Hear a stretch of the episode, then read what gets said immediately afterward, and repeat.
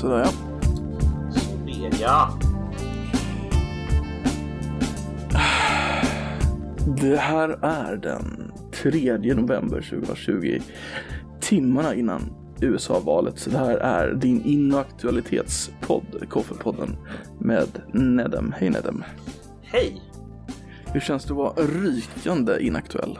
Alltså, det är alltid kul för när man lyssnar på poddar när det har skett någon stor händelse så känns det som att de existerar i någon slags tidskapsel där den här stora händelsen inte har skett ännu. Och det, det är väldigt intressant för att nu nu är jag själv i den tidskapseln. Och jag vet att när folk sitter och lyssnar på det här i efterhand så kommer de säga så här. Hur kunde han tro det? Hur är det Hur möjligt? kunde de ha så fel? Hur kunde de ha så fel? Exakt. Det är, ganska, det är ganska roligt med typ sådana här um, nyhetspoddar och politikpoddar och sådär. Att de är liksom så här. De tror sig nästan vara radio. De vill vara liksom up to date och släpper nya avsnitt. Vissa släpper ju eh, nu mot valet varje dag liksom. Bara för att Ja. vara så up to date som möjligt. Men det är ju inte riktigt så poddar funkar liksom. Nej, det är inte det. Eh, Det är svårt att komma undan att man, att man är så att säga asynkron med podd. Det, det måste vara på det sättet. Precis. Eh, Har man tur så hinner ju folk lyssna i kapp varje vecka i alla fall. Men de tar ju sin egen, sin egen dag så att säga. Och ge- generellt så är ju inte det ett problem eftersom de flesta politiska eller så att säga nyhetshändelserna de, ja, de har väl en levnadstid på någon vecka. Eh, max Mm. kanske. Precis. Men eh. USA-valet kommer i och för sig leva längre men, men det är liksom väldigt tydligt före och efter liksom. Precis. In- Innan, innan vi går in på det. Jag hade en fråga till dig. Eh, Mm. Ordet dispens på svenska. Hur skulle man kalla det? Fördela kanske? Fördela. Utbringa, utdela kan vi säga. Ja, För- fördela, min, min utdela. fråga till dig är helt enkelt. Om du hade ett litet hål under armen. Mm. Och det vad skulle du vilja att den utdelade? Ett hål under armen, alltså menar vi Ja. alltså i armhålan eller armvecket? Armhålan. Ar, armhålan. Armhålan. Det Vad kommer ut någonting där när du vill. Fan vad, vilken sjuk jävla fråga, vilken äcklig fråga också. Alltså, jag får så här kvällningsattacker. Um, Varför det? Ja, jag vet Det inte. kan vara det är någon- ostron, det kan vara sylt. Ja men för i helvete vad äckligt. Eh, jag skulle nog vilja att... Vaniljsås. nej. Vaniljsås. Eh, nej. Vaniljsås eh, hade ju varit ganska underbart eller? marmelad? Jag tror eh, nog hellre, mar- jag tror nog hellre vaniljsås över marmelad. Det Marmite. Marmite är så jävla äckligt överlag. Det är sjukt äckligt. Det är lite salt, är det inte det? Mm. Jag vet inte ens om jag har käkat Marmite alltså. Eh, äckligt vet jag inte i alla fall. Jag Ehm, fick en, en ja, jag kan ta det sen. Jag funderar. Ehm, det hade ju inte varit helt fel om man kunde producera oändliga mängder vatten. Nej, det är sant. Då skulle man ju kunna bli rik på det också. Men man skulle kunna bli Men- ännu tänk- rikare ifall man kunde... blir- Ja, det är sant. Tänker du att det ska vara en ganska strid fors då? Med vattnet, Ja, jag liksom? tänker Niagara, Nia- kran. Niagarafallet ungefär. Oj, då kommer du ju flyga. flyga iväg. Ja. Men eh, nej, jag, jag, har ingen, jag har ingen bra idé riktigt. Har du någon bra idé på vad man skulle kunna producera Hade, under armhålan? alltså, hade det inte varit trevligt med lite vaniljsås? Jo, det hade det ju varit. för sig. Tänk att du är på en dejt och sen bara, du bruden. Så öppnar du, och så tar du av dig t-shirten och så bara häller du vaniljsås över hela tallriken. Nej men fy fan, nej det är så äckligt samtidigt. Alltså det är någonting så jävla äckligt. Alltså, man man måste kan, ju raka armhålan. alltså du inser att man kan göra det här ännu äckligare va? Ganska lätt. Det var inte min intention. Nej tar- men min intention hamnar där nu för att du drog det till den här konstiga nivån. Så då är jag tvungen att säga så här. Tänk om du kunde producera någonting som inte är då kiss eller sperma ur kukhålet. Prentabletter. Iprentabletter! Behöver du Ipren-tablett älskling? Vänta lite. Jag ska bara, vänta. Jag ska bara ah, pressa fram den här. Ehm, eller... Alltså jag tänker eh, att det gör nog ganska ont i början men efter ett tag så lär man nog vänja sig med. För de är ju ganska små liksom. barn. Man skulle kunna producera barn ur snoppen. Fast alltså föda barnet ur snoppen. T- te- teorin är helt enkelt att mannen är den som bär barnet. I snoppen. Det är, så, nej, det är så äckligt alltså. Den, usch. Ja, Usch. det var du som tog upp det. Ja, fast det var du som började. Var du som ledde in oss på det här spåret. Ja, det är en väldigt eh, fin fråga. Nej, jag tycker att du får ta ansvar för det här faktiskt.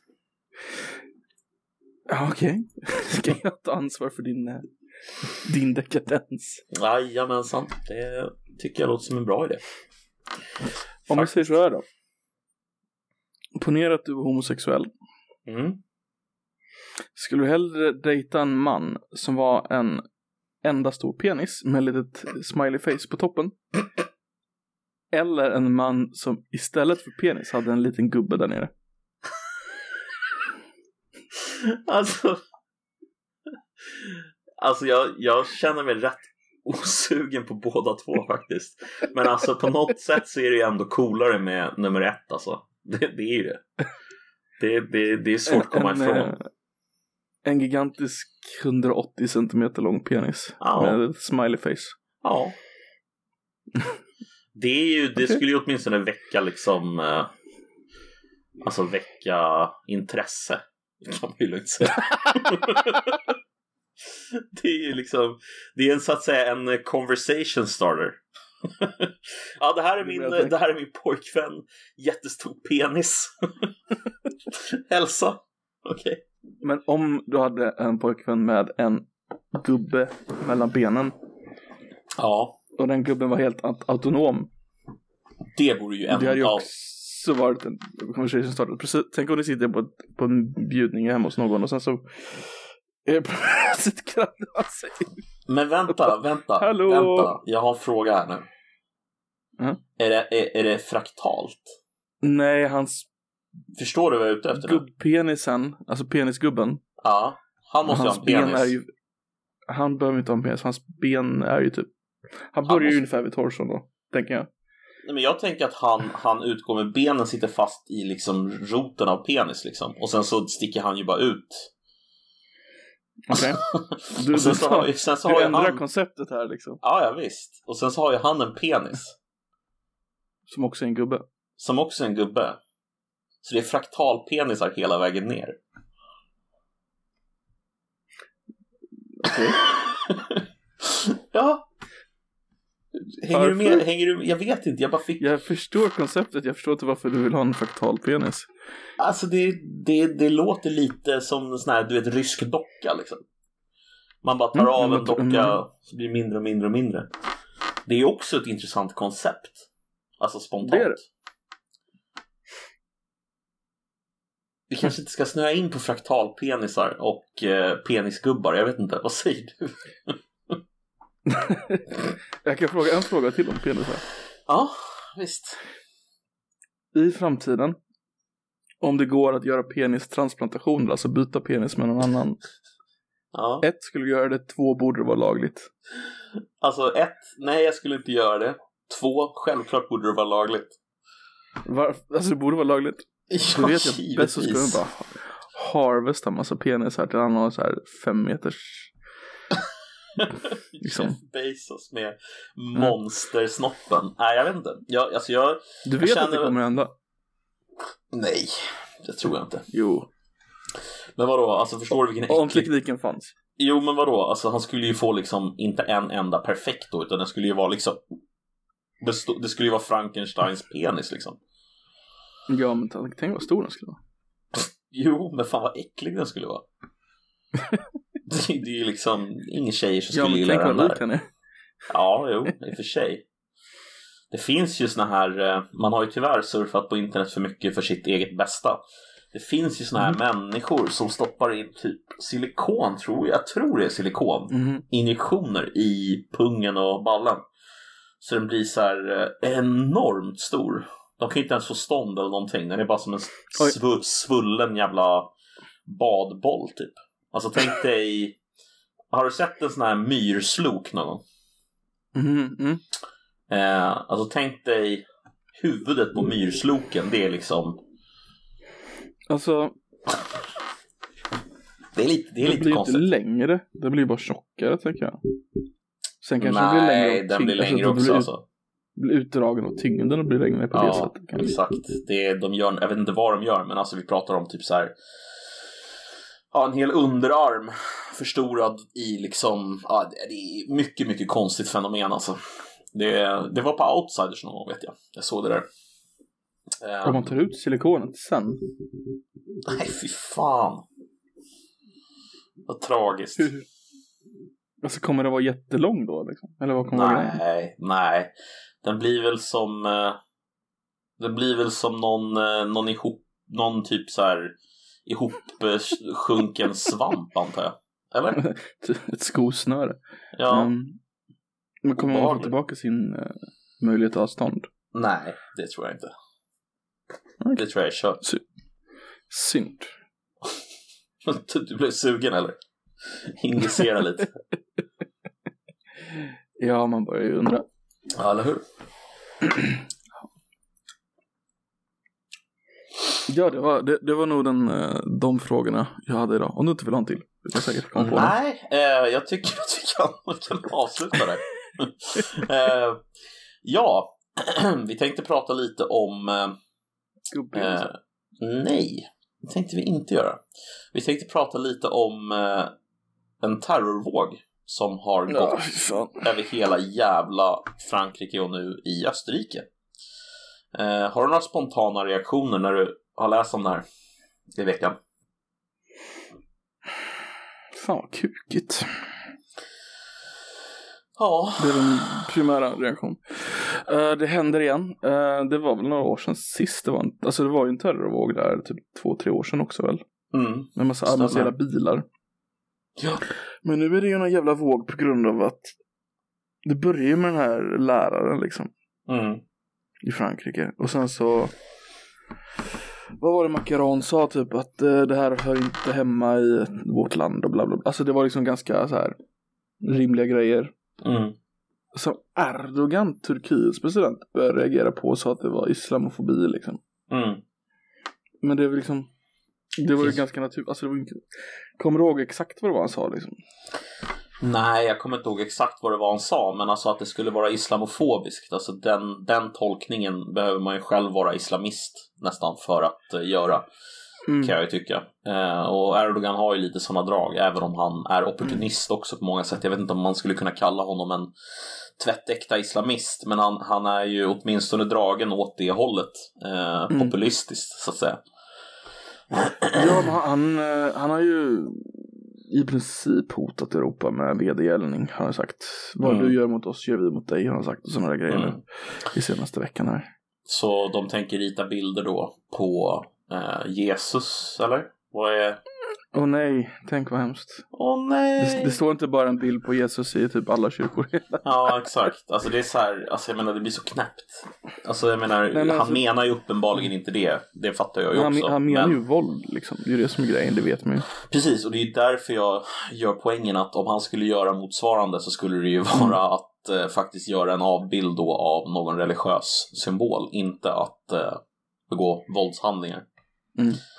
Ehm, men... Det ehm, ryktas det ju om att de här i Wien igår pratade turkiska. Och det är ju lite oroväckande. det är oroväckande. Eh, har Mm. väl också kommit fram att de var IS-sympatisörer. Det är sympatisörer också. Ja, och Men det, det är väl typ alla islamister, känns det som. Många i alla fall. Eh, Möjligen inte de som är shia i och för sig. För de Mm. är inte... Isis är ju sunni. Mm. Eh, men, men även, alltså grejen med den med Turkiet är väl att Turkiet har ju, som jag har förstått det, släppt igenom väldigt många IS-krigare till Syrien. Mm. Och, Eh, och, alltså, och, och även åt andra hållet. Eh, och, precis, och även åt andra hållet. Samt även gett dem sjukvård inne i Turkiet.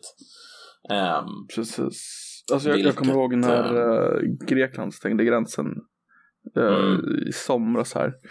Då körde ju Turkiet, alltså de, hade ju, de har ju fysisk gräns, Turkiet och Grekland. mm, Ehm, då körde ju Turkiet över gränsen med, med pansarvagnar så att flyktingarna skulle kunna komma in i Europa. Han mm, var sur på någonting just då, Erdogan. mm. Och det, ja, fy fan. Ja, det är, det är lite vansinnigt alltså. Mm, det är inte riktigt... eh, det är något fel på det där landet i senaste tiden. Ja, Men alltså det, Det, är inte- det, är inte riktigt vad Atatürk ville. Inte riktigt, nej. Det är typ motsatsen skulle jag säga. Atatürk var ju väldigt fascinerande. Han byggde ju Verkligen. det landet. Du vet att det var en svensk som var med. Atatürk bytte ju deras eh, bibliotek, eller på att säga. Du kanske ska Eh, berätta vem Atatürk är, skrift- tänker jag. Atatürk är han som tog över Turkiet efter det var efter, uh, vad fan hette det? Gud, jag tappar Ja, men jag... Byzan... Nej, inte bysantinska riket, det är ett steg innan. Eh, Ottomanska riket. Ottomanska riket, exakt. Det följer. Och sen så var det ung turkarna och det följer också. Och det var det Atatürk som liksom byggde upp landet på riktigt. Mm. Uh, ung, ungturkarna var en extremistisk nationalistgrupp i Turkiet som var med där i slutet eh, och fick landet att falla liksom.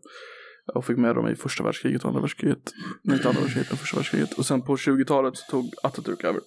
Mm. Som var en moderniserare och allting och han förbjöd de här roliga feserna tyvärr. Eh, men, men det var sån där, eh, han, han ville ju att det skulle vara mer modernt uh, västerländskt land. Så han, han förbjöd ja, heltäckande och han, han, men en, intressant grej jag ville komma in på det var att han moderniserade språket och han moderniserade alfabetet. Och den svenska ambassaden, ambassadören i Turkiet vid det här tillfället var med i kommittén att förbättra alfabetet för han var språkvetare. Mhm. Så att anledningen att de har ett ö, det är det svenska öet. Och det uttalas precis på samma sätt. Det var för att de tog det direkt från svenskan. För de hittade inget annat bättre bokstav. Så Jaha. han föreslog det och de accepterade detta. Det här visste jag inte om. Eh, alltså vet du vad den här svenska språkhetaren, eller språkhetaren, språkvetaren hette? Johannes Kolmodin. Okay. Vilken cool kille. Mm. Språkvetare och diplomat. Ah, okej. Där ser man. Det där är ju intressant. Alltså, jag, eh, jag tog en kurs, en sommarkurs i eh, religion, politik och våld. Eh, och eh, den hette så faktiskt kursen. Ja, ja, men det är Eh, och då tog, blandning. då tog man upp Ottomanska riket och eh, egentligen lite om idéströmningarna som, som, som gick genom det Ottomanska riket hela vägen ner så att säga till Egypten och ja, genom stora Mm. delar av så att säga eh, den i, muslimska eh, kulturen vid den tiden. Alltså det här Mm. var ju det här var ju i samband med först kolonialiseringen av världen eh, genom framförallt Storbritannien men också Frankrike och Tyskland och så vidare, så vidare. England, Storbritannien såklart. Eh, men framförallt så var det den här känslan av att de var eh, underlägsna teknologiskt och att de, att de inte liksom hade någon, eh, att det inte gick något bra för dem. De, de liksom fick Mm. ingen de fick ingen, inget inflytande över världspolitiken eh, och de hade inget, liksom, inga framåtskridande samhällen eh, medan det gick så Mm. mycket framåt för Europa.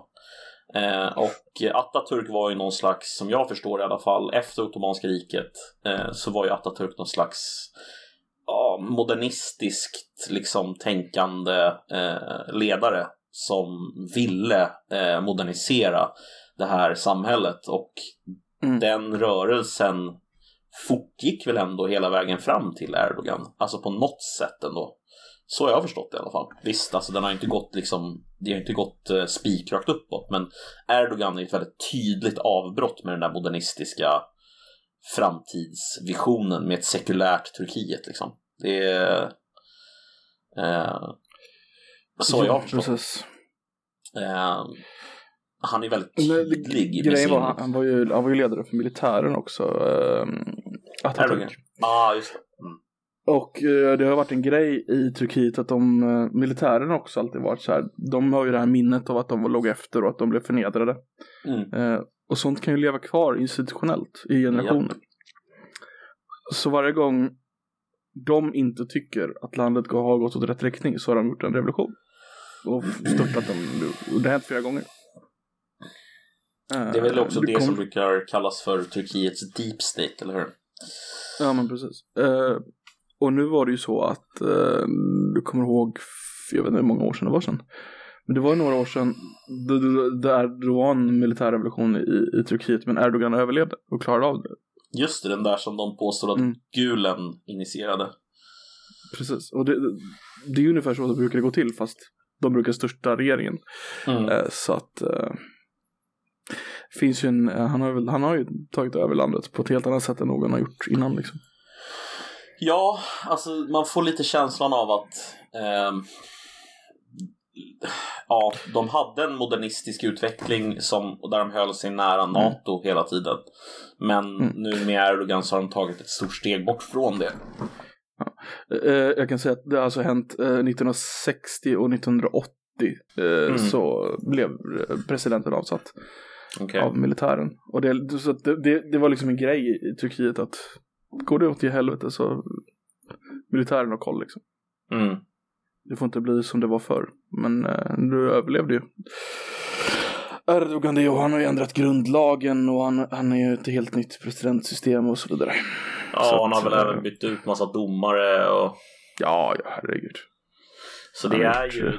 det är ju i mångt och mycket en diktatur, eller någon slags semi semidiktatur. Alltså han är ju inte liksom maktfullkomlig som Kim Jong-Un, men han är ju ändå på god väg. Jag tror han har mer makt i Turkiet än Putin har i Ryssland. Det skulle inte förvåna mig heller. Jag tror att Putin, han måste han måste ta hänsyn till fler eh, väldigt viktiga personer än vad kanske Erdogan måste göra. Precis. Jag tror att i, i Ryssland är det så att det, det, Putin är den som styr liksom. Han har väldigt många bakom sig som backar honom. Och han Mm. måste hålla dem väldigt goda medan Erdogan nog kan lite mer styra som han vill. De, de, de här, han kan lite byta ut de här viktiga personerna. Att de, inte, de är inte lika viktiga individuellt som de kan vara i, i Ryssland. Men, men, men hur tror du, hur tror du för, att, för att återgå till terrordåden, hur tror du det här kommer liksom utveckla sig? För att nu, nu hade vi ju, nej men alltså, jag tycker att det är Mm. bra att vi hade den här lilla avstickaren. Men, men hur tror du att det kommer utveckla sig nu med, med alltså Wien, där har vi haft ett terrorattack nu. Vi har Mm. haft eh, två stycken i Frankrike. Den där som var vid den sista där vid kyrkan visade sig väl vara bara någon personlig vendetta eller någonting, va? var det inte så?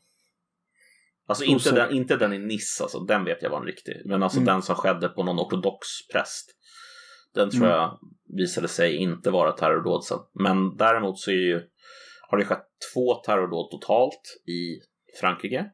Så vitt jag vet. Och sen nu ett i Wien. Och det här inom loppet av vad då? Två veckor? Ja. Alltså jag har ju jag har en teori. Eh, det här är ju en sån, här, en sån här grej som jag har funderat på ibland. Alltså, jag tror att när, när ett samhälle, eh, alltså det finns en gräns för hur mycket ett samhälle klarar av innan det händer jävligt otrevliga saker. Eh, jag tror att fortsätter det här nu, Mm. och alltså det vill säga om, om det fortsätter i små, småskaliga eh, terrordåd fortsätter ske så skulle jag mycket väl kunna tänka mig att liksom eh, Alltså om vi säger så här, polisen skulle aldrig själv gå ut och göra det jag pratar om nu. Men av någon anledning så skulle mycket väl en lista på de potentiella eh, terrorverkarna, så att säga, islamisterna som finns i landet. Den typen av lista skulle kunna råka läcka till Mm. personer som är ja, benägna eller har ett tillräckligt stort våldskapital för att helt enkelt ta livet av dem. Alltså den typen av grejer har hänt massor med gånger förut Absolut. i Sydamerika. Eh, precis den saken. Då är det ofta poliser eller militärer som gör det själva fast de är då så att säga civilklädda och det är det här som också kallas dödspatruller. Eh, det är ju Finns det det- fenomenet. Finns det människor i Europa som har det, Västeuropa primärt, som har det våldskapitalet? Jag tror det. Alltså jag tror att de människorna finns överallt. Det är bara en fråga om Någon form av radikalisering? Ja, exakt. Alltså pushar du människor till en viss gräns så kommer de till slut, till slut att ta till våld. Och då, då blir det ju den formen av våld som är så att säga gångbar. Alltså det blir inte inbördeskrig på något sätt. Nej. Jag tror inte att det är någon som sitter och tror att liksom det blir inbördeskrig mellan liksom eh, de som har muslimsk eh, bakgrund för att det är en, och fransk bakgrund så att säga. Alltså eller vad man ska kalla det för. Det är inte det som Just kommer hända. Kasselstrand kanske. Ja, möjligen Kasselstrand, precis, för att han är efterbliven. Men det, det som däremot skulle kunna hända som sagt, det är ju att alltså grupper i samhället som har information om vilka det är som är potentiella eh, våldsverkare. De delar med sig av den informationen till grupper Mm. som är villiga att eh, helt enkelt ja, ta livet av dem. Och det, alltså, som sagt, Mm. det här är ingen, alltså det här har ju hänt förut. Ja. Eh, frågan är bara, skulle det kunna hända i Europa? Vad tror Det är du? inte omöjligt. Det är inte omöjligt, alltså så länge det finns en ehm, en meshet innan eh, Europas institutioner. Mm. Ehm, vi, ser, vi kan se på i Sverige till exempel där vi vet att det finns IS-krigare som driver lågstadieskolor liksom. Ja, Ehm, det är... Och så bara, ah, men vi kan ju inte ta hänsyn till det. Jo, ni kan ta hänsyn till det. Uh, jämför med eh, i USA på 30-talet. Mm. Eh, Al Capone. Han åkte ju inte fast för eh, drogerna utan han åkte ju fast för skattefusket. Mm. Så att om, om du har, skulle haft ett system där alla samarbetar, i, alltså ett statligt system, ett kommunalt system där alla samarbetar emot de här intressena. Eh, då hade vi inte behövt oroa oss egentligen. Nej. Men nu gör de ju inte det. Och då, då, men det finns ju ändå, ska jag säga, om du pushar in en hund i ett hörn så kommer den bita dig för den har ingen annan utväg. Om då människor eh, i, inom kommunal förvaltning till exempel, eller vad det nu kallas in- ute i Europa, kanske, kanske någon har fått sin, sin man skjuten i det här terrordådet eller fått sin, någon de känner och så. Då upplever de ju sig att de är i hörnet. Och Mm. då kommer de göra någonting. Och då kan det mycket väl vara att de läcker sån här information till något ställe där de vet att någonting kan hända. Precis. Eller bara läcker det rent allmänt på nätet. Så det, Ja. det är inte omöjligt att läckandet händer. Läckandet, att läckandet skulle hända är ganska mm, enkelt att se faktiskt. Ja, det är väl nästa steg som är svårare att se att det händer. Jag Mm. menar, jag, vet, alltså jag tror ju liksom inte att, alltså inte ens en grupp som till exempel NMR tror jag sitter på, de kanske sitter på våldskapitalet men jag tror inte de sitter på tillräcklig så att säga expertis för att göra någonting sånt utan alltså det här krävs ju, en till? Vissa NMR blir skickade har ju gått på sån här eh, terrorskola i Ryssland vet jag. Ja, okej. Okej, ja, kanske de då. Men jag tänker, jag tänker liksom att det som, det som det här kan resultera i är att människor med bakgrund inom militären Mm. som också har en dragning åt liksom våld. Vilket kanske inte Så. är helt omöjligt när man har att göra med dem, den världen. Liksom. Nej. Alltså det här basala, eh, väldigt... Alltså det är ju hemskt, jag säger inte att det är rätt. Jag säger bara att det är, det är, en, väldigt, det är en väldigt tänkbar utveckling när en sån här sak inte slutar ske och när samhället inte har något svar. Då söker Precis. folk svar på det som är eh, helt enkelt så att säga, man tar saken i egna händer. Ehm, Nej, men det- det folk letar primärt efter det är ju, det är ju säkerhet. så är det. det... Och så, så, så börjar det röra individer med någon form av mm, även milt våldskapital så kan de ju komma till den punkten. Men det är så jävla Alltså- läskigt alltså. För att det, det, det är ju liksom en, en så att säga eskalation som skulle vara Alltså det skulle ju bara eskalera därifrån. Det är inte så att det skulle lugna sig liksom. Utan det skulle ju bara bli värre och värre Mm. och värre och värre. Eh, Ja, ja, men det är mycket möjligt att det händer. det skulle ju bara föda mer våld. Så att det är liksom Det är ingen, det är ingen positiv utveckling. Eh, men, men, men jag kan ändå se liksom att en sån sak händer. Eh, Mm. ja, jag vet inte. Det, Det, det, det, är väl att du får um, de som är i den ställningen, alltså att de, de ser ju som någon slags försvar liksom. Försvarsaktion. ja. Så de, de får ju, ja, men du, vi har ju redan folk sett. slåss ju värre när de försvarar än när de angriper. Ehm, för då försvarar, alltså det, det, det kommer ju närmare en på ett annat sätt. Men jag tänker så här, Det är redan... klassiska, ah, sorry, nej, kör. Nej, nej, säg, säg, säg. Nej men alltså det, det, till och med romarna visste ju att du ska ha folk som försvarar sitt land. De slåss ju hårdare än en tränad armé. Eftersom Mm. de har inget att förlora. Så när folk kommer till den punkten att de känner att de måste försvara sitt, sitt landsområde eller sitt, sitt, det de vill försvara helt enkelt, sina barn liksom. Då Mm. kommer de ju slåss tillbaka och då kommer de ju slå tillbaka hårdare. Och då kommer det ju eskalera. Så är det. Men om de inte, alltså det de skulle kunna göra är väl typ så här ta ut eh, vad de tror är terrorister och sen, alltså gå inte ut med det liksom. Gör det i skymundan. Ja, men jag tänk, så här tänker jag, liksom, alltså, vi har ju redan sett exempel på det här i Sverige i form av, men då har det varit mer lajvande på sätt och vis. Det är teater. Alltså på, typ på vilket, sa- tänker du? Sons Terrorism. of, Sons of Odin. Ja, sen så, När de var ute liksom och patrullerade på gatorna och skulle liksom ha någon slags civilgarde eller vad fan det var de höll Mm. på med. Soldiers alltså, det är var ju- det, tror jag de. Soldiers of Odin kanske de hette, ja precis. Mm. Men, men det var ju, det är ju ett exempel på det här fast i mycket, alltså det är en mycket mindre intensiv sida av skalan så att säga. Men det är ju ett exempel på när civilsamhället tar en sak i egna händer. Och när jag säger civilsamhället så menar jag inte alltså civilsamhället, jag menar bara människor i allmänhet. Eh, och eh, liksom få för sig att göra någonting vansinnigt. Nu är de ju lajvare, de är ju inte på riktigt. Men Nej. alltså, det finns ju människor som så att säga är på riktigt. Mm. Och Nej, som de- också kan Soldiers agera. of Odin kände nog att de var på riktigt. Att de tänkte, Ja, ja, det hoppades ju att de var det. Så, och de människorna finns ju kvar. Alltså, så att, och det är Jo, inte precis. jätteomöjligt om du har ledsen att göra det personligt men säg att du har någon som, eh, som alltså tänk att det kommer en terroristattack i Sverige igen Mm. Ehm, och så känner du någon som är där så då, då är det ju väldigt möjligt att du blir eh, att någon, säger vi istället, blir som har- Radikaliserad, eller? Blir, ja precis och då kanske de har någon lätt kontakt med Soldiers Odin och så de Precis. behöver inte ens ha varit med utan alltså det är ju, man tar vad man har liksom. Men jag, jag har egentligen ett bättre exempel på, alltså det här har ju hänt i Sverige, bara det att det hände Mm. inte, jag menar baseballligan. Baseballligan, vad var det? Baseballligan var ju ett gäng, alltså höger, eh, nationella nazistiska poliser. Mm. Som var verksamma vid det som kallas för vaktdistrikt 1 i Stockholm. Okej. De, eh, de eh, det finns, finns på P3 Dokumentär. Ja, det är Osmo Vallo-grejen va? Ja, exakt.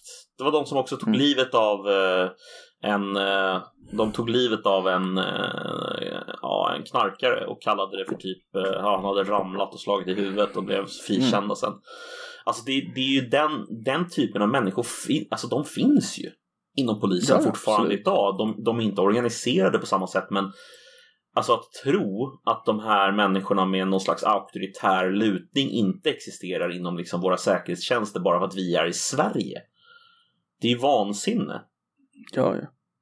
Och jag menar, Alltså vi har ju finns... polisfamiljer i Sverige, alltså där det morfar och mormor, alltså där det har gått i generationer liksom. Ja, Så det, det är inte så konstigt. och jag menar, finns inte samma sak i Frankrike? Tror du?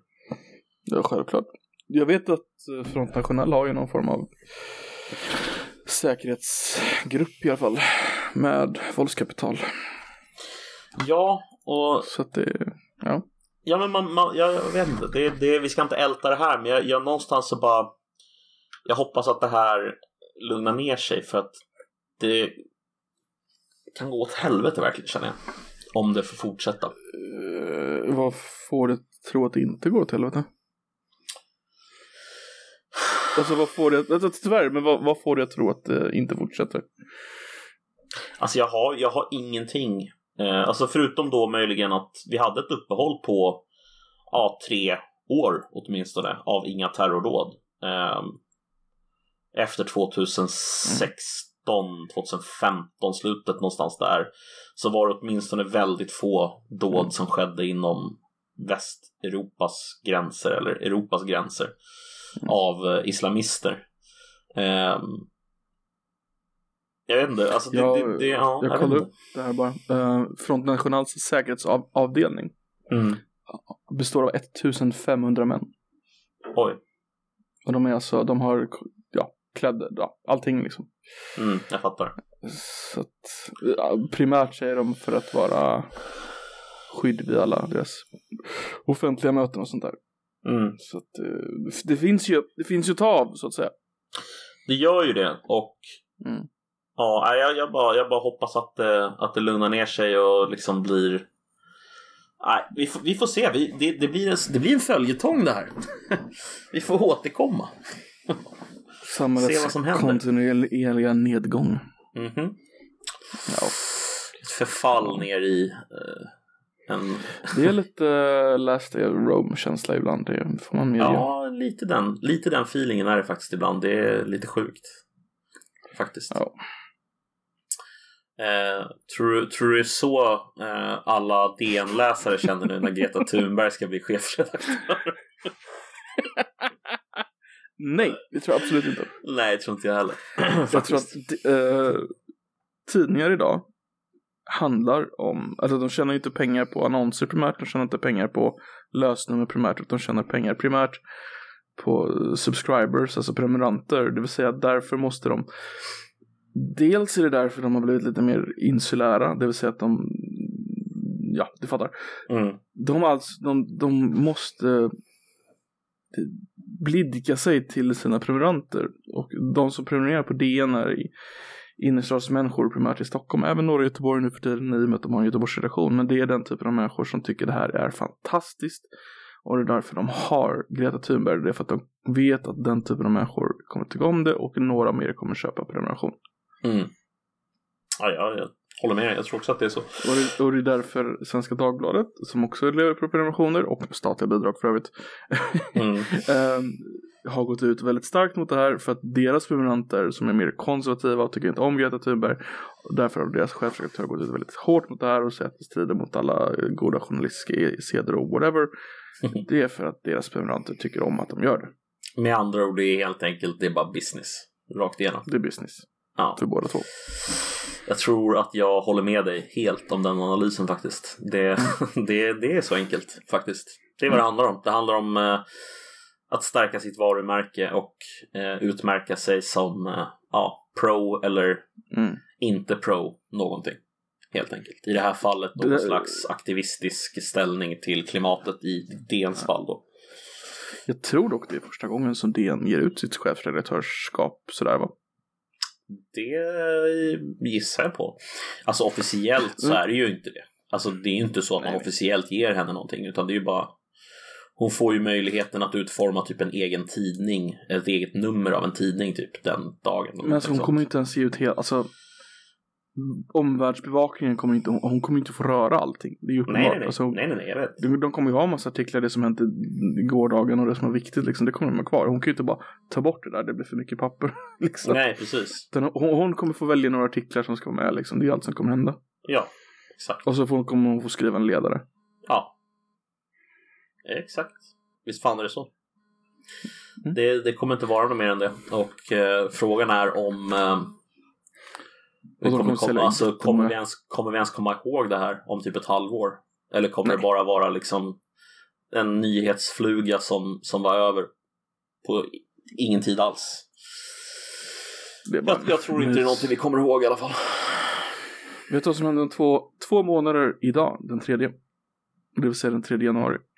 Eh, nej, Greta Thunberg fyller år.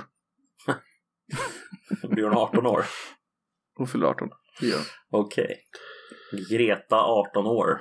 Där ser man. Myndig alltså. Myndiga Greta. Det är ganska fascinerande vad hon kom...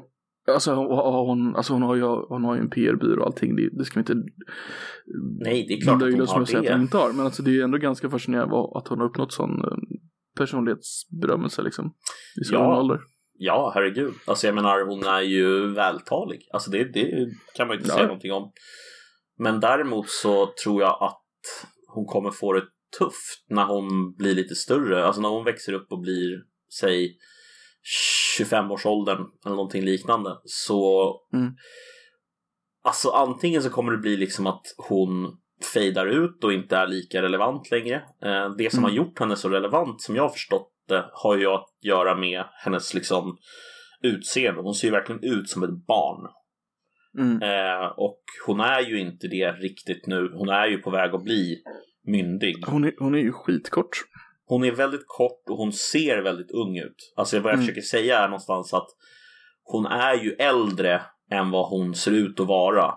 Eh, Mm. Vilket gör att hon kan ju ändå föra sig ganska alltså, ordentligt i, i så att säga tal. Och När, när började hon? När hon var 15-16 va? Eh, något sånt där. Ja. När var det. första? Hon satt ju Ja, där men- vid eh, riksdagen Precis. och eh, strejkade. Mm. Och ja, jag vet inte. Det, det, det känns som att hon... Eh, Nej men det är nog inte så länge sedan. Det kan, alltså 15, 16, 15, då var ju två år sedan. Liksom. 16 är ett år sedan. ja, Så säg 15, 15 absolut. ja, jag tänker att hennes så att säga... Alltså... Hon hinner ju vara med om väldigt många saker på något sätt. Och Mm. det kan ju någonstans...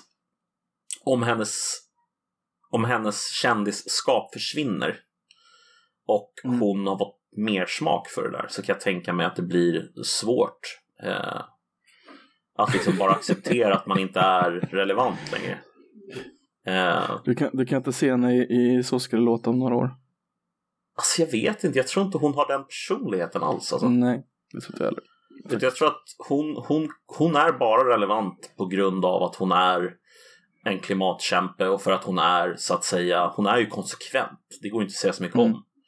Jag menar vad fan, hon Nej, åkte ju båt eh, över Atlanten, en segelbåt. Alltså det är hon, hon lever ju sina principer. Det måste man ju ha någon slags Mm. respekt för ändå. Även om man Absolut, inte absolut. delar hennes liksom, syn på saker så är det ändå så här, wow. Men eh, jag vet Alltså inte. det är imponerande bara att åka båt över Atlanten egentligen.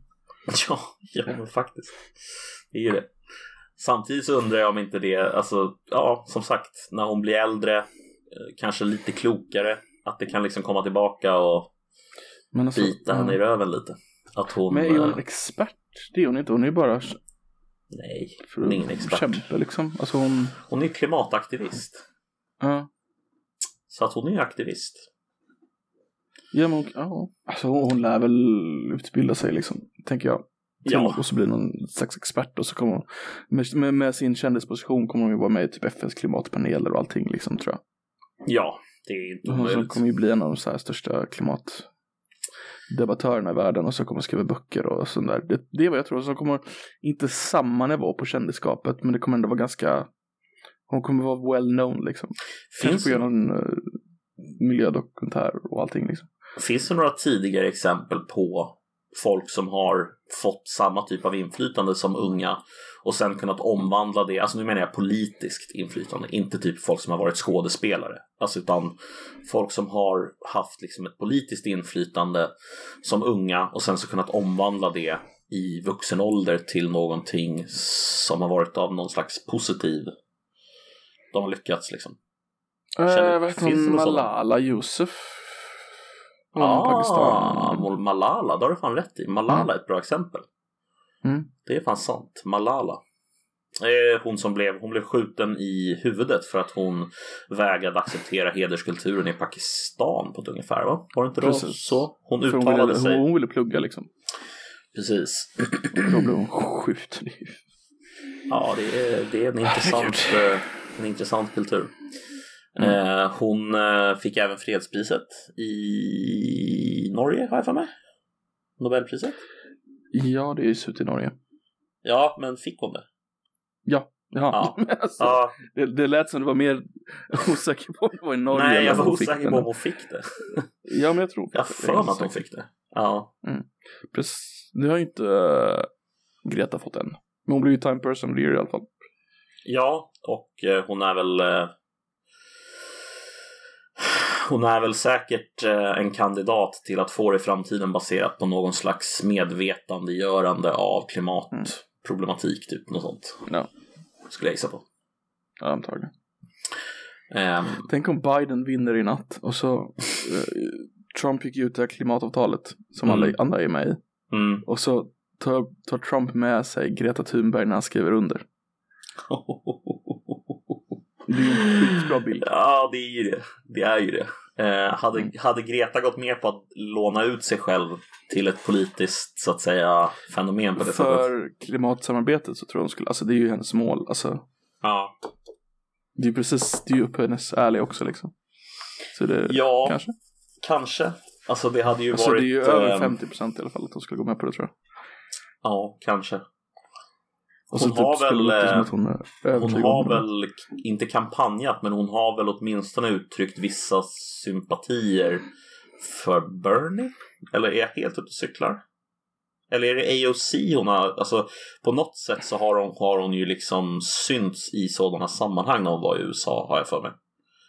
Eller om hon var på BLM-protester eller jag, har, jag, har jag helt inbillat mig det här? Det kanske jag har.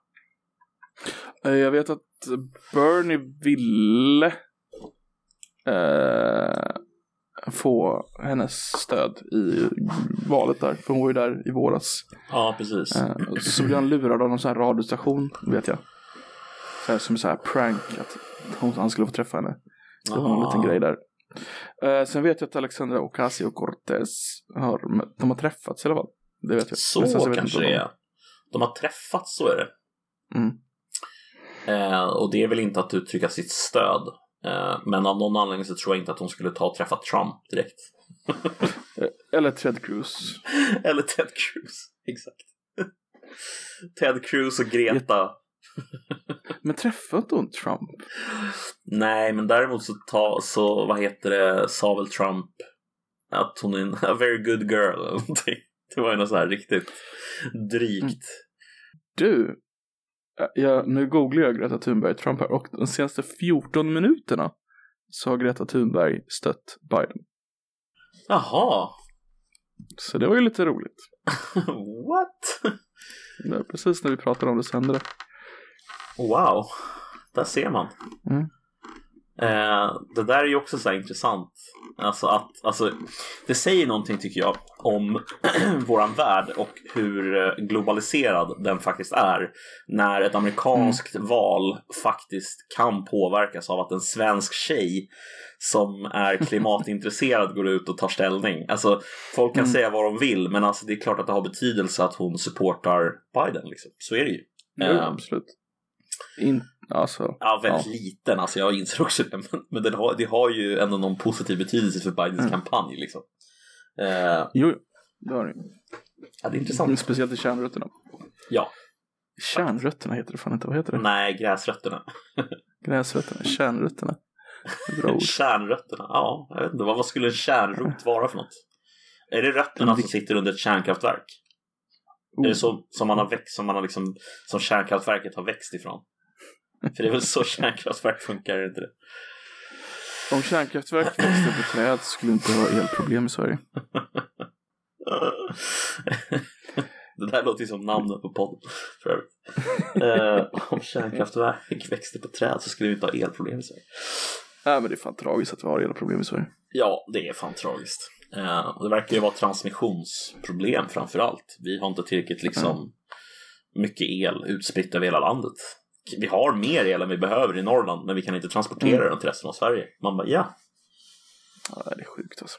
Ja, det är jävligt stört faktiskt.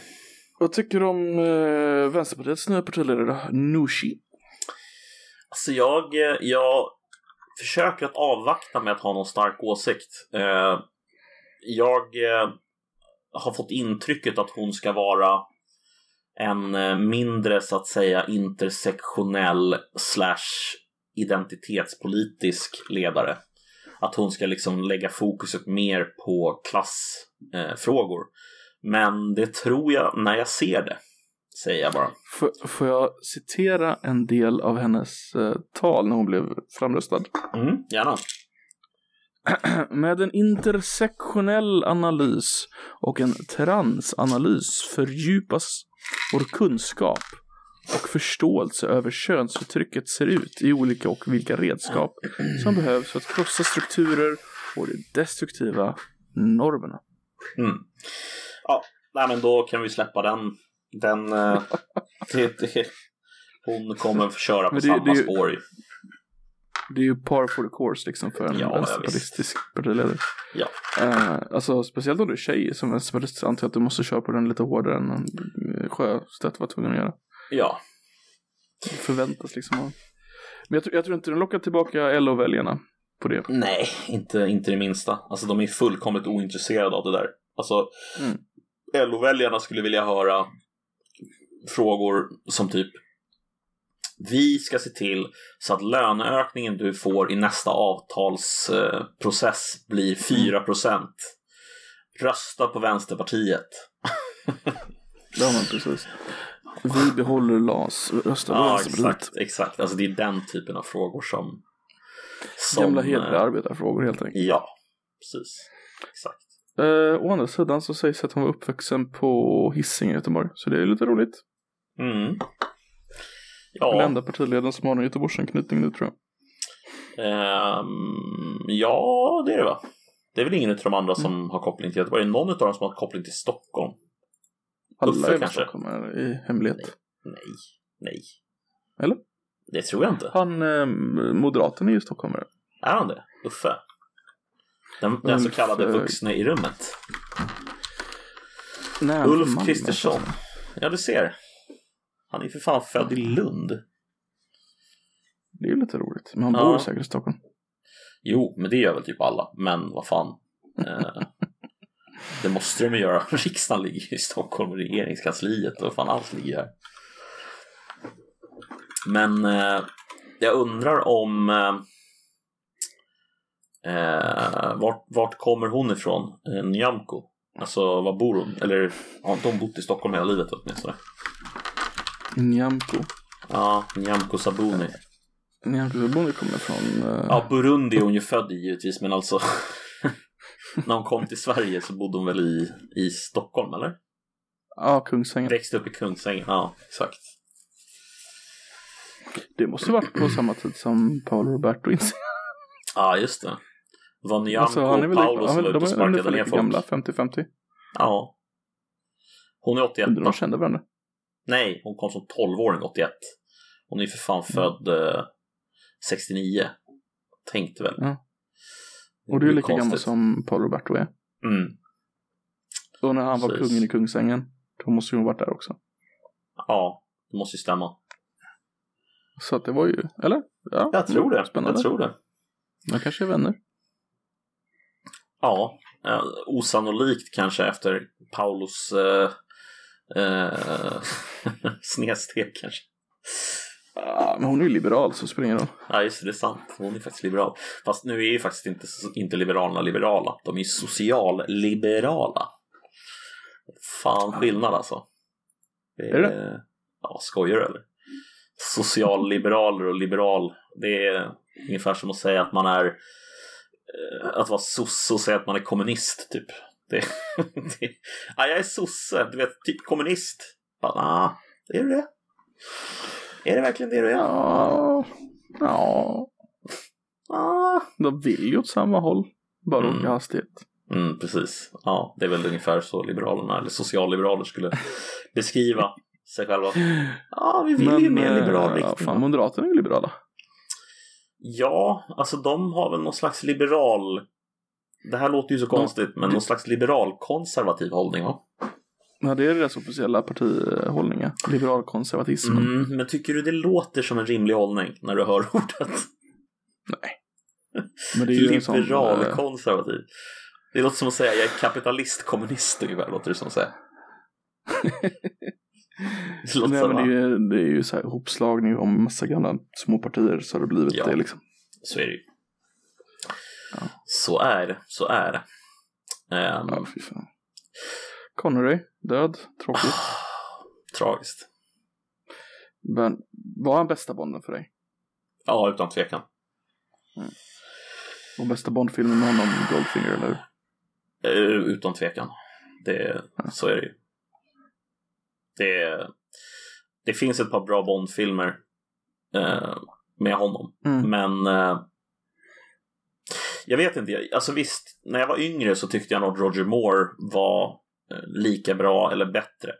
Men när jag sett dem i vuxen ålder så inser jag liksom att alltså Roger Moore, han var definitivt näst bäst. Men alltså Mm. Sean Connery är ju på något sätt, han är ju James Bond. Roger Alltså- Moore är mer skämtsam. Ja, Han är lite mer lätt. eh, Sean Connery är så otrolig. Men alltså jag fattar inte att han inte spelade James Bond längre.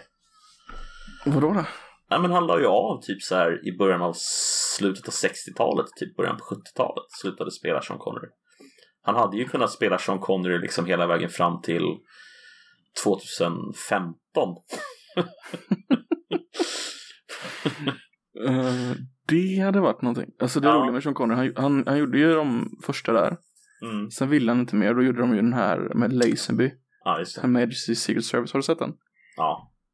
Det är ganska rolig, det så här massa, han och massa damer uppe på ett berg liksom. Det är väl första gången. Hajen är med, eller? Nej, det inte hajen med. Får jag Men- minns i alla fall. Men Nej, det sen kanske kom han ju då. tillbaka för den efter. Diamonds Are Forever. Så Lazenby fick ju bara göra en film. Ja, just det. Så hans Så det. sista officiella Bondfilm är ju 71. Men sen så kom han ju tillbaka 83. För han- då vill ju inte de ha tillbaka honom för han är för gammal säger de. Mm. Eh, och då gör han ju en egen producerad Bondfilm. 83. Va? Never Say Never Again heter den. Vad Det är fan är det? icke-officiell, det är en inte officiell Bondfilm. Alltså med den stora, men han gjorde, det är en Bondfilm. Jaha. Ja, Jag har ju sett den alltså. Men alltså, jag visste inte att den inte var officiell. nej, nej.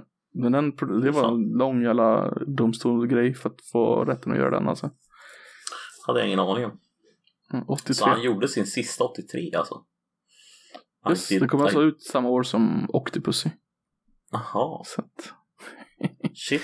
med Roger Moore. Octopussy. Det är lite kul. Alltså. Ja, Han men alltså Never Say Never Again heter filmen, eller hur? Precis, så han, han vill ju göra det längre än de tillåter. Han har ju faktiskt, eh, det är ju lite, han börjar ju tappa håret ganska ung. Så att Mm. även i de sista riktiga Bond-filmerna så hade han ju tupé. Jaha. I did not know this. Vi kan kolla här, lite- Octopussy. Eh, utan att du kollar eh, så Mm. vill jag bara att du ska få gissa här. Budgeten på Never Say Never Again var 36 miljoner dollar. Octopussy var 27,5 miljoner dollar. Vilken tror du spelade in mest pengar? Mm, Octopussy tror jag. Jag tror det var ganska lika, men jag tror Octopussy var lite bättre. Det stämmer. För det var en av de officiella. 187 miljoner dollar på Octopussy och 160 miljoner dollar, vilket jag tycker var bra ändå, på Absolut. eh, Sean Connerys. Det är ändå ganska fascinerande att det är två Bond-filmer samma år liksom. Ja, Båda tjänar så mycket. faktiskt. Octopussy är Ehm. roligt. Det var en svensk tjej med den vill jag minnas. Maud Adams. Ja, precis. Maud Adams, ja. Jag kommer inte ihåg vad hon spelar. Jo, hon spelar Octopussy såklart. Ja, hon spelar Octopussy. Exakt. Ja. Ja. Det var en annan tid, kan man lugnt säga. De här filmerna hade inte gått att göra idag på det här sättet. Det, Det menar med de eh, roliga namnen.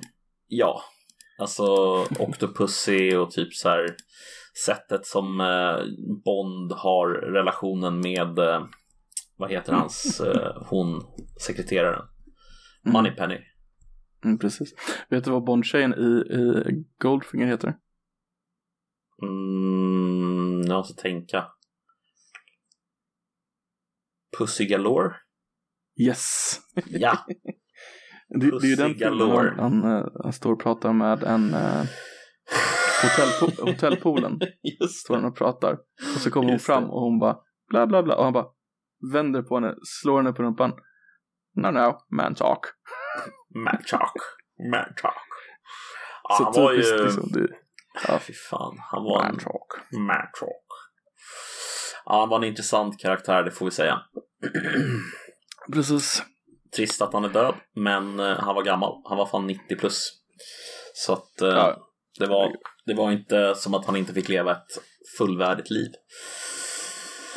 Nej, det alltså. Vet vi för övrigt ju- någonting ju- om, eh, om vem som är nästa eh, Bond? Eller? Vi vet inte det än, nej. Nej. De, de, Craig skulle släppa en till. Mm. Okej. Uh, men vi vet inte vem som är nästa Bond än. Men det har ju ryktats helt vansinniga saker som att det ska vara typ en svart kvinna och sånt där. Mm. Alltså, Go, får göra hur många actionfilmer med svarta kvinnor du vill, det har inget emot.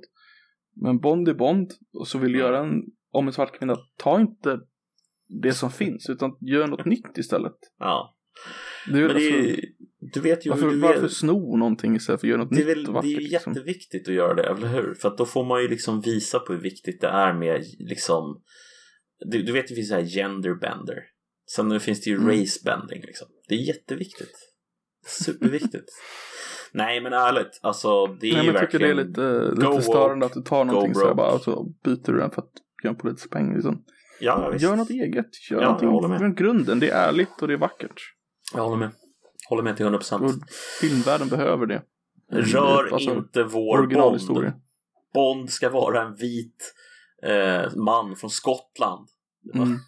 Eller inte från En Skottland, ad, från alltså han är ju en England, adelskille. England. Det är ju det som är hela grejen. Ja, alltså historien är- att hans föräldrar blir ju dödade.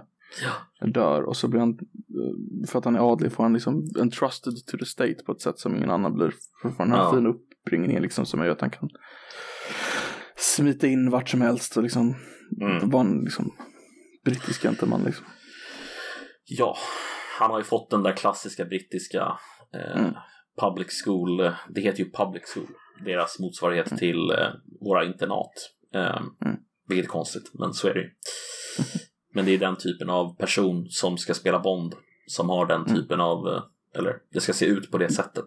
Ja men det måste vara någon, det, det är någon o, odefinierbar kvalitet man måste ha liksom. Faktiskt.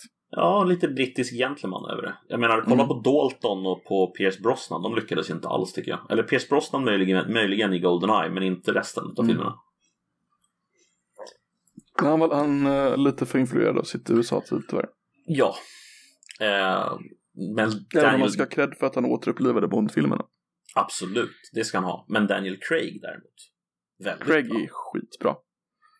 Det är ju en skitbra helt korrekt, det är korrekt casting liksom. Eh, Mm. Har du något, Tycker eh, har du någon, är en av fantastiska alla filmer alltså. har du någon hans så bästa här, alltså. ja den är grym, jag håller med dig. Men där har du ju även, den, den bärs ju väldigt mycket upp av eh, Javier Bardem va? Mm. Han är Men det jävligt bästa, bra. ah, jag ska inte spoila den scenen, men hela, hela filmen är ju en allegori för det, Storbritanniens plats i världen liksom. Så det är Mm. riktigt, riktigt fantastiskt. Eh, vad var det du skulle fråga? Ja, Jag skulle fråga dig om du har någon eh, egen sån här eh, som du skulle vilja se som eh, Bond. Om du har någon skådespelare, någon ung, ung yngre skådespelare eller whatever som du tror skulle passa. Oh, det var fan svårt. Eh, inte Benedict Cumberbatch i alla fall. Nej, men det är lätt att tänka på honom på grund av utseendet, det förstår jag. Men, men nej, jag håller med. Inte Benedict Eh, Cumberbatch. British actor alltså. Är det Benedict Cumberbatch som spelar i den här filmen när, eh, som handlar om eh, Bletchley Park? När de knäcker, Ja, ja, det är han va? det är han. Men det är intressant att det är din första tanke han. kanske? Nej, nej. Han är, inte det. ju, han är ju brittisk. Egentligen. Han har fel utseende dock. Han är för Han är snygg. Han är ju Han är för snygg. som fan. Han är ju det, men han är för... Han är för bitig. Alltså han är för Okej. biffig. Alltså en, en Okej. Bond ska ju vara liksom... Alltså inte biffig på det sättet som Nej. Henry Cavill är. Alltså Henry Cavill är lite... Alltså han skulle funka som Bond, missförstå mig rätt där. Mm. Eh, det skulle inte vara ett dåligt val, men det borde finnas bättre val. Jag tänker på alla britter jag känner till. Jude Law har ett utseende, men han är nog för gammal. Ja, han är nog för gammal. Um, Orlando Bloom kanske? Ja, kanske. Har han rätt? Tom Hardy. Nej, nej. Det är samma problem där. Lite för biffig. Jag tog fram en liten lista här på massa, massa brittiska skådespelare. Eh, Ah, okej. Christian Bale, Nej, Tom Hiddleston. han är för ung. Och spinkig. Ja, han är nog för spinkig. Han skulle ju kunna biffa upp sig i och för sig. Men det är för övrigt kort inte. Benedict Cumberbatch som är i Bletchley Park-filmen. Just saying. Bletchley Det Park. är Eddie Redmayne jag tänker på. Jaha. Ja, det är han Ed- som ser så jävla konstig ut. Mm. Just det. Men skulle han kunna, skulle han kunna funka som Bond? Nej. Okej, vänta, vänta, vänta, vänta. Jag har det. Daniel Radcliffe. Uh, nej.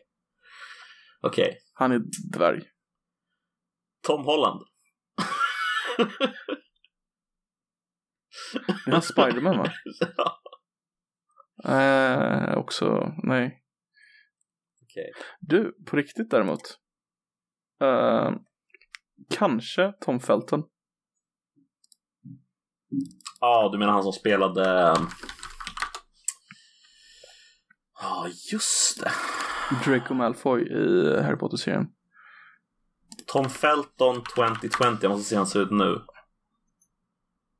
Alltså, han har ju mognat till sig ganska ordentligt. Han ser ju ut som en man nu för tiden. Precis. Precis. Inte som en liten pojke. Fast alltså han... Han Alltså, ser ja, bitchig ja, ut tyvärr. ja, han gör ju det. Ah, Jag vet inte fan jag tänker alltså. man, eh, kanske. Vad finns det för amerikanska skådespelare som har rätt utseende då? Actors. American actors. Ingen annan kan spela Bond. Nej, men det... Nej, jag, jag hör dig. Men alltså... I hear you. Om du googlar på American Actors så får du ju typ tusen träffar. Ja, det är helt sjukt vad många man får alltså. Uh, Matt Damon. Nej, han har sin... Jake eh, Gyllenhaal. nej, inte han heller. Joaquin Phoenix. Det hade varit helt sinnessjukt. Ja, det hade varit helt sinnessjukt. Fast det hade säkert blivit bra. Men han är ju... Han, är ju, han skulle aldrig göra det. Eh, Sacha Baron Cohen. det vore stört alltså. Ja, det vore Eh, kul. Jag ska se här. Om man söker på så här. Best actors for next James Bond. Då får du bara massa tjejer. Ja. Nej, det får inte en enda tjej faktiskt. Uh, jag ska se här vilka som föreslås. Tom Hardy föreslås. Robert Pattinson. Paul Pattinson Mescal. ska ju bli uh, nya mm, Bruce eh, ba- Batman. Bruce Batman. Vad fan heter han efternamn? Bruce... Bruce Wayne. Mm. Bruce Wayne, ja. så. Eh, Harry Styles. Vem fan är Harry Styles? Är det alltså... Nej, det är ju han, lilla killen från One Direction. Jaha. Ja, här är den där tjejen som de pratar om. Lashana Lynch. Uh, nej. Eh, James Norton. James Norton, vad fan är James Norton? Ingen aning om vem Alltså, det jag vet inte, han ser inte tillräckligt hård ut. Sam Hugen. Ja, det finns, finns en del i alla fall. Ja, det finns många. Eh, ska vi avsluta kanske? Ja, jag tror det. Istället för att sitta... Jag tror inte det är jättekul. Folk sitter och googlar. Jag börjar fundera om inte Henry Cavill ändå är kanske rätt beslut alltså. Kanske är det. Henry Cavill. Ja. Mm. Ja, ja. Jag, skulle, jag skulle acceptera det alltså. Han är nice, han är cool. ja, han är cool. Jag håller med. Han ser så jävla brittisk ut också på något sätt. Ja, han ser äckligt brittisk ut. Han är liksom... Han har överklassutseende på något sätt. Mm. Ja, han har aldrig spelat en roll där han riktigt har så här försöker se väldigt överklass ut. Möjligen i så här Mission Impossible-filmerna, men det är inte riktigt Mm. det han gör där ändå. Han kanske skulle göra den rollen jättebra, jag har ingen aning. Men ja, vi borde sluta där. Eh, jag kör ett litet outro. Eh, Mm. Det här har varit Koffepodden, dagen eller samma dag som eh, valet i USA. Vi har ingen aning vad som kommer hända där, så att det här är Koffepodden i dess mest så att säga tidskapslade eh, form.